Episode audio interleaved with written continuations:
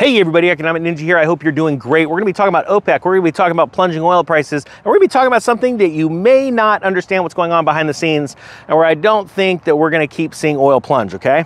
So it's entitled, and I'm going to link the story below Brent crude plunges below $90, posing a major challenge for OPEC. It says oil is tumbling this morning with Brent slumping below $90 to the lowest since February and WTI dumping below 84 for the first time since January. And people might be going, This is awesome. This is exciting. This is what we've been waiting for cheaper gas. Well, I'm going to tell you what, I don't think that is the case in the long term, and I'll, I'll explain in a second. It says, as oil prices in the highest in the highest odds of any asset class, as Goldman first pointed out last week. The drop has obviously has obviously undone all the earlier gains after Russian President Vladimir Putin underlined that his country won't supply oil and fuel if price caps on the country's exports are inter- introduced, which briefly pushed oil higher. Putin's comments followed the G7, most industrialized countries agreeing to back an oil price cap for global purchases of Russian oil.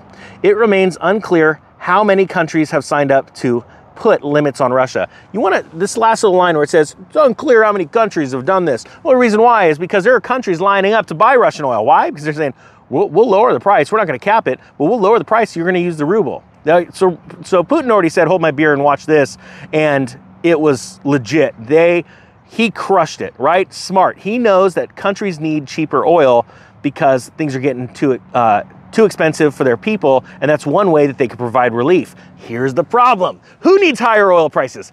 Saudi Arabia. Why? Because they're running out of it. I know it sounds weird, but it's true. And they're running out of it, and they know it. And they said, why would we want to pump oil at $50, we could pump it at $100. That's literally how it works. It's that simple. And then everything else you see around the you know, internet, like CNBC, MSNBC, Fox News, all that stuff, it's like, we don't know why oil's going up. It's a bad trader. No, it's because they want to do it and they limit it through policies. They limit outflow through policies, it brings the price up. All right. And Goldman Sachs and other companies, large funds, have been saying for a while now, you're going to see 130 to $200 barrel of oil. I've been saying it as well. That's the next cycle. Is it going to happen tomorrow? No. Gosh, Rome wasn't built in a day, guys. But the point is, is that it is going to happen right? And if you think about it, now think think about this. This is crazy. Ninja Nation doesn't have to think about it. They get this. But if you're new to this channel, you're going to have to think about it. And you're going, I am so hitting the thumbs down. Hit it twice. I get the message really clear.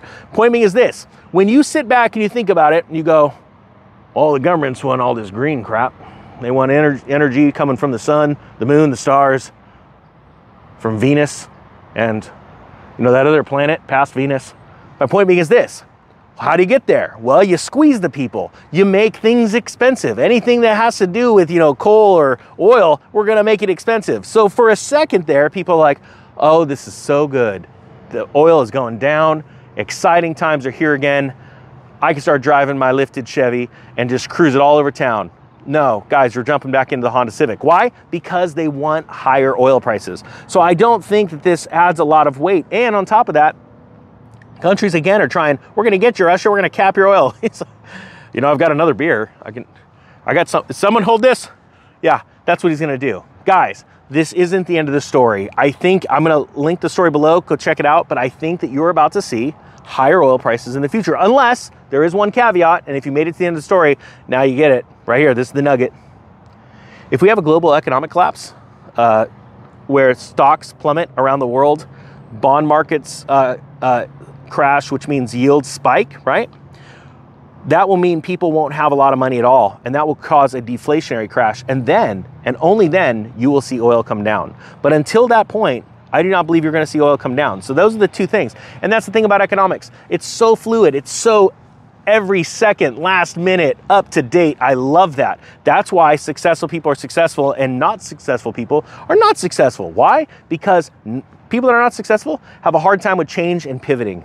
That's what is different between success and not being successful. All right, guys, I hope you got something out of this. I need something to drink. My mouth is dry. The Economic Ninja is out.